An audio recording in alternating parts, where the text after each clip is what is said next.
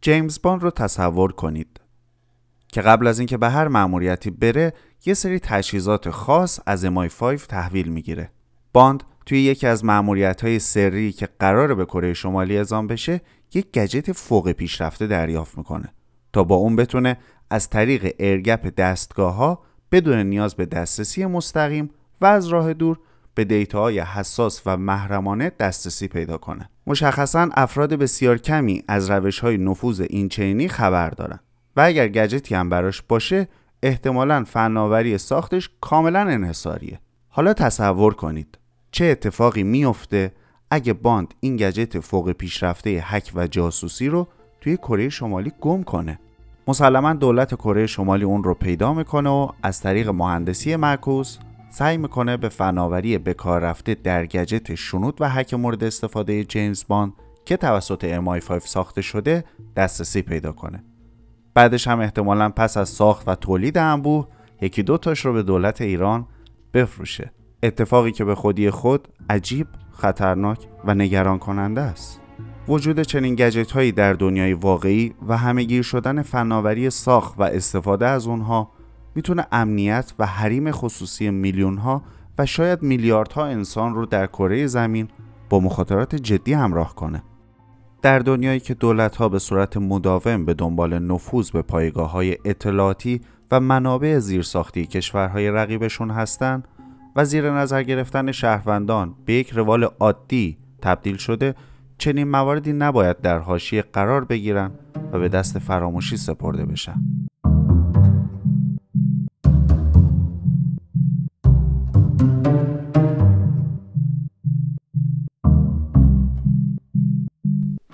از آزمایشگاه سرتفا روایت های کوتاه از دنیای امنیت دیجیتال رو به زبان ساده میشنوید.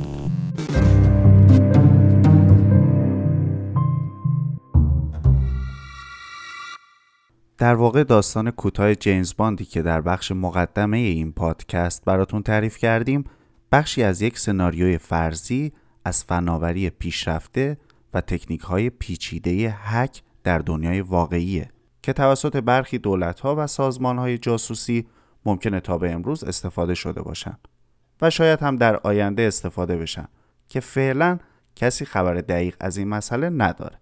اما کلیت این ماجرا برمیگرده به یک موضوع مهم موضوعی که این روزها از اون به عنوان جنگ سایبری یاد میشه.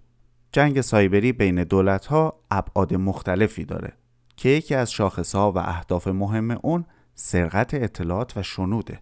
نهادهای اطلاعاتی و سازمانهای جاسوسی وابسته به دولت ها معمولا بهترین تیم های هک رو برای خودشون ایجاد می‌کنن. تیم های هکی که از حرفه‌ای ترین هکرها تشکیل میشن. فارغ و تحصیلان بهترین دانشگاه های دنیا و با تجربه ترین هکرها. بعضا در چنین مجموعه هایی به طور مستقیم مشغول به کار هستند یا به صورت غیر مستقیم باهاشون در ارتباطن و باهاشون کار می‌کنن. منابع اطلاعاتی گسترده به همراه زیرساخت های پیشرفته و دستگاه های مدرن در اختیار این افراد قرار داده میشه. کامپیوترهای قدرتمند و سریع با توان پردازش های فوق سنگین به تعبیری هر چیزی که تصور کنید رو دارم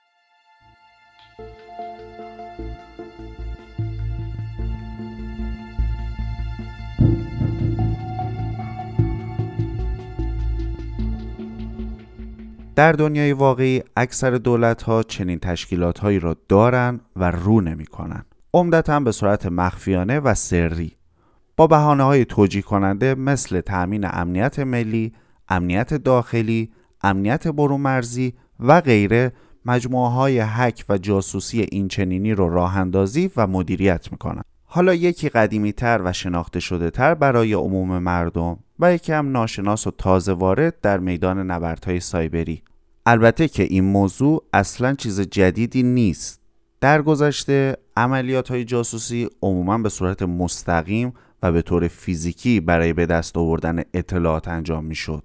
جاسوس ها آموزش می‌دیدند که چطور قفل های مختلف رو باز کنن، رمزگذاری و رمزگشایی کنن، چطور تغییر چهره بدن و از خودشون رد پایی به جا نذارن.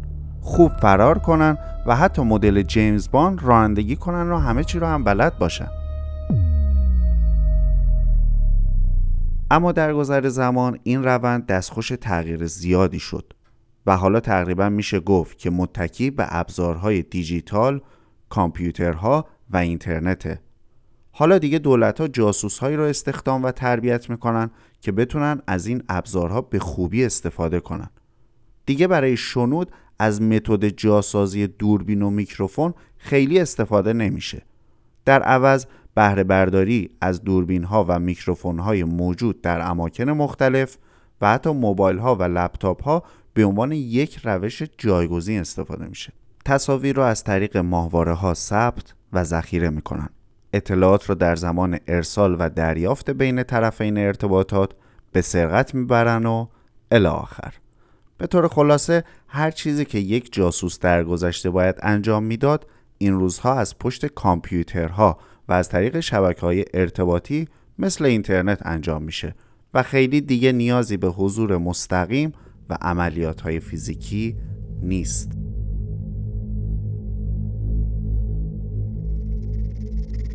اما در داخل مجموعه هایی که دولت ها به عنوان تیم های هک و جاسوسی برای خودشون ساختن چی میگذره؟ تا به امروز به این مسئله فکر کردید که دامنه فعالیت های این مجموعه ها چقدر می‌تونه گسترده باشه؟ یا توان واقعی برخی از این سازمان ها برای هک کردن تا چه حد می‌تونه پیشرفته و پیچیده باشه؟ شاید برای مثال خوب باشه که به exploit EternalBlue به عنوان یکی از ابزارهای نفوذ آژانس امنیت ملی ایالات متحده آمریکا یا همون NSA اشاره کنیم. این exploit در سال 2017 توسط یک گروه هک به اسم Shadow Brokers افشا شد و در دسترس عموم قرار گرفت. در کمتر از یک ماه پس از افشای EternalBlue باج‌افزار WannaCry ساخته شد که از الگوی نفوذ همین exploit پیروی می‌کرد. واناکرای تونست دنیا رو به یک بار فلج کنه و همه رو گرفتار خودش کنه. ابزارهای نفوذ و فناوری های پیشرفته زیادی احتمالا تا به امروز ایجاد شدن که ما از وجود اونها بی اطلاع هستیم. شاید بشه گفت برای ابزارها و فناوری هایی که توسط نهادهای اطلاعاتی و سازمان های جاسوسی استفاده میشن حد و مرزی وجود نداره. سامانه های دولتی و حمل و نقل، اپراتورهای مخابراتی، زیرساختهای انرژی، مراکز نظامی، پژوهشی و هسته‌ای همه اینها در رأس اهداف عملیات های سایبری قرار دارند. کشورهای فعال در عرصه جنگ های سایبری به طور معمول این اهداف رو مورد هدف قرار میدن و هدفشون هم جاسوسی، سرقت اطلاعات و حتی خرابکاری یا به عبارتی منهدم سازی اطلاعات و واردسازی خسارته. در پادکست های بعدی به نمونه های مربوط با جنگ های سایبری و عملیات های جاسوسی در دنیای دیجیتال بیشتر می‌پردازیم. پادکست های ما را از طریق SoundCloud، Spotify، iTunes و Google Podcast می‌تونید به راحتی با جستجوی نام Certfa به صورت کامل بشنوید. همچنین لینک برخی از مقالات و مطالب مرتبط با اصطلاحات بکار رفته در این پادکست در متن توضیحات برای علاقمندان ذکر شده که می‌تونن در صورت تمایل اونها رو مطالعه کنن.